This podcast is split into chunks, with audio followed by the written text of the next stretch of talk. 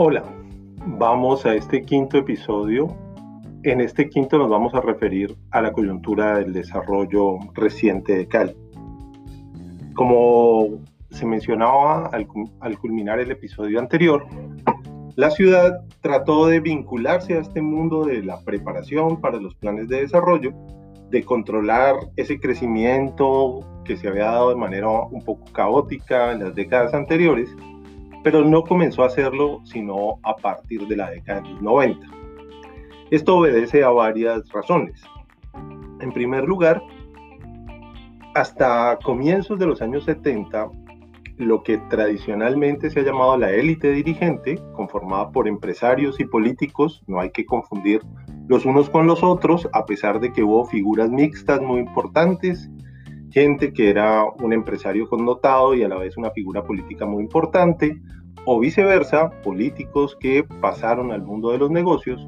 En lo general, se trató en Cali de dos grupos con particularidades diferentes, con relaciones muy estrechas y muy cercanas, con vínculos muy fuertes, pero que eran eh, sujetos y actividades diferentes. Este vínculo hizo posible, digamos, controlar y manejar ciertos procesos, pero en términos generales eh, no era necesario para los negocios, para la élite dirigente, un control muy fuerte sobre el desarrollo en la medida en que sus actividades económicas no dependían de ese control. Eh, había, por supuesto, incidencia en la política pública para que esas políticas públicas beneficiaran algunas actividades productivas, en particular la construcción, que siempre fue un sector desregulado en la ciudad, lo sigue siendo, no solamente en términos de la construcción informal, sino de la formal, con un montón de problemas y dificultades para generar unas pautas de desarrollo y crecimiento en el área construida de la ciudad. Pero más allá de estas particularidades, mm, pues lo que hubo fue un proceso bastante desordenado. A partir de la elección popular de alcaldes en 1988, la idea de tener un plan de desarrollo funcionando estaba explícita, ordenada legalmente incluso, pero solamente después de la constitución del 91 es que estos planes de desarrollo van a adquirir la importancia que tienen hoy en día.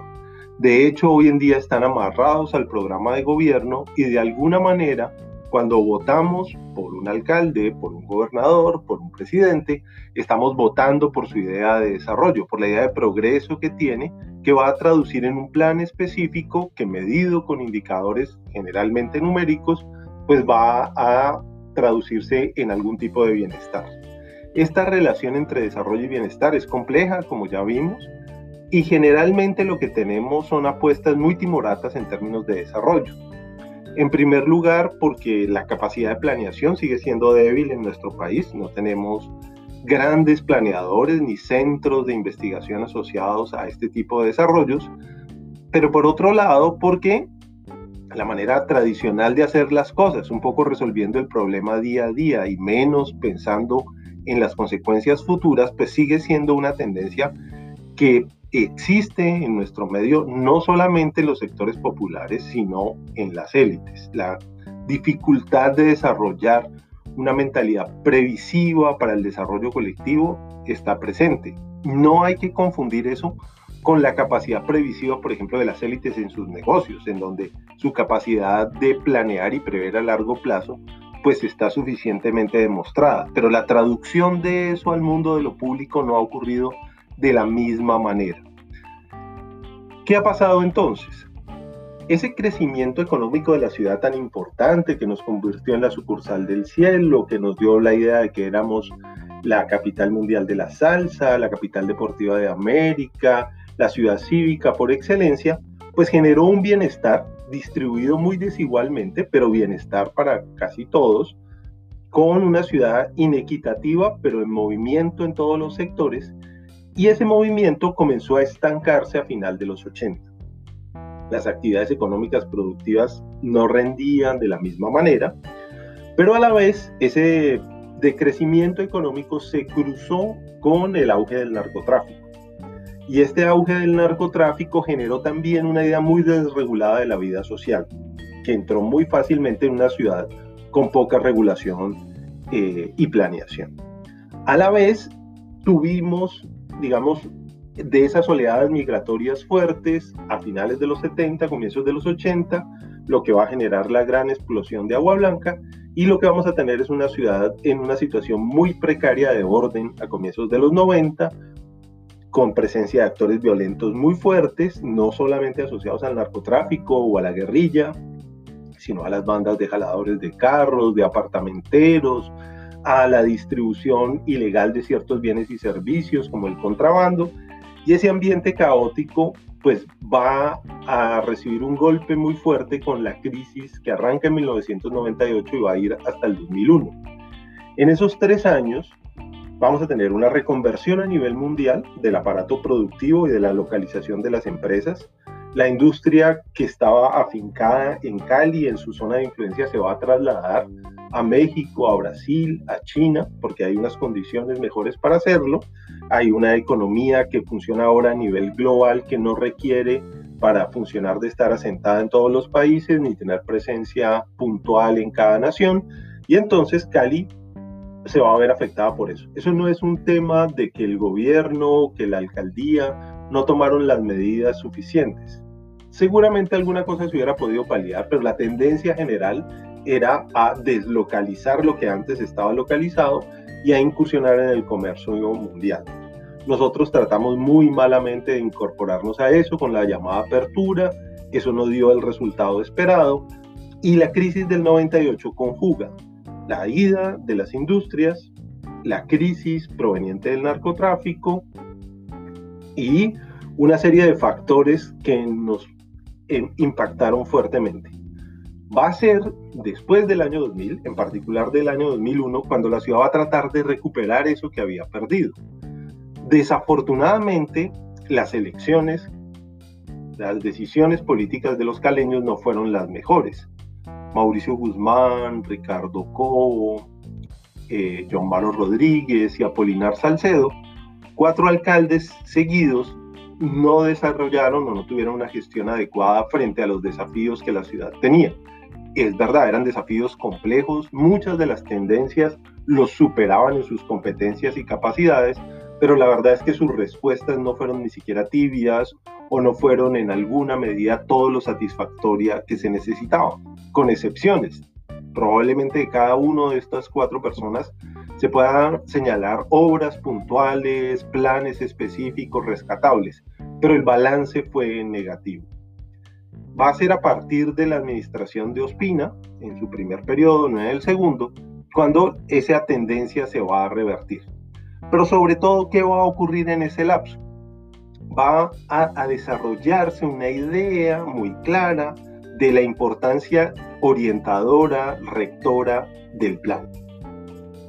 La alcaldía va a aprender a funcionar de esa manera. Eso es un proceso lento mientras los funcionarios incorporan este asunto de la medición, este asunto de la rendición de cuentas, y ese proceso se va a ir interiorizando. Ya para mediados de la década pasada más o menos estaba así funcionando y sobre todo va a ser a partir del 2008 cuando entra Ospina, no porque sea él, sino porque en ese momento hay unas condiciones en la ciudad ya de recuperación económica, ya de cierta lógica que hacen posible decir, ah, mire, para alcanzar metas de desarrollo debemos comportarnos así.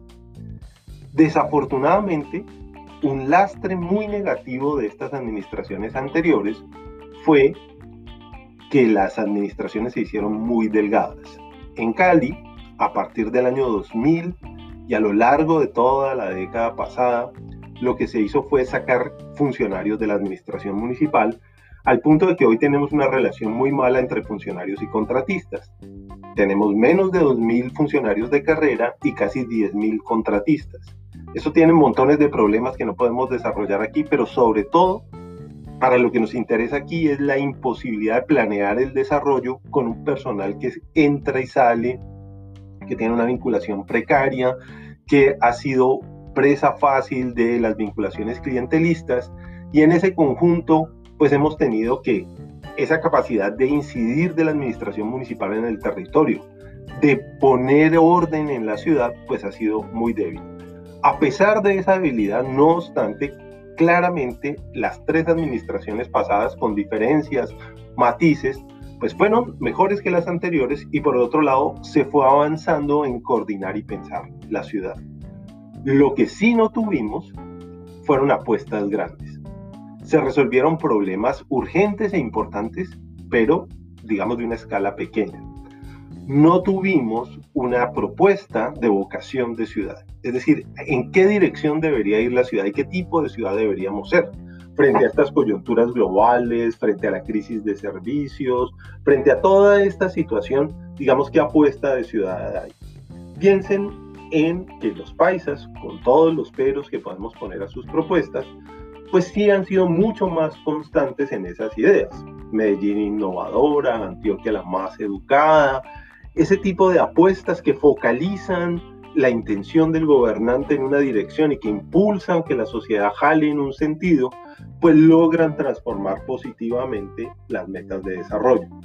Nosotros no lo hemos logrado. Tenemos resultados muy positivos en áreas muy diferentes, en salud, en recreación, en condiciones de infraestructura, pero estamos muy lejos de tener una apuesta de ciudad que permita que Cali vaya o jalone en una dirección su crecimiento. Este era el punto que quería señalar en este audio. Falta un tercero y último con el cual eh, culmino. Espero que estén muy bien. Nos escuchamos en el siguiente episodio.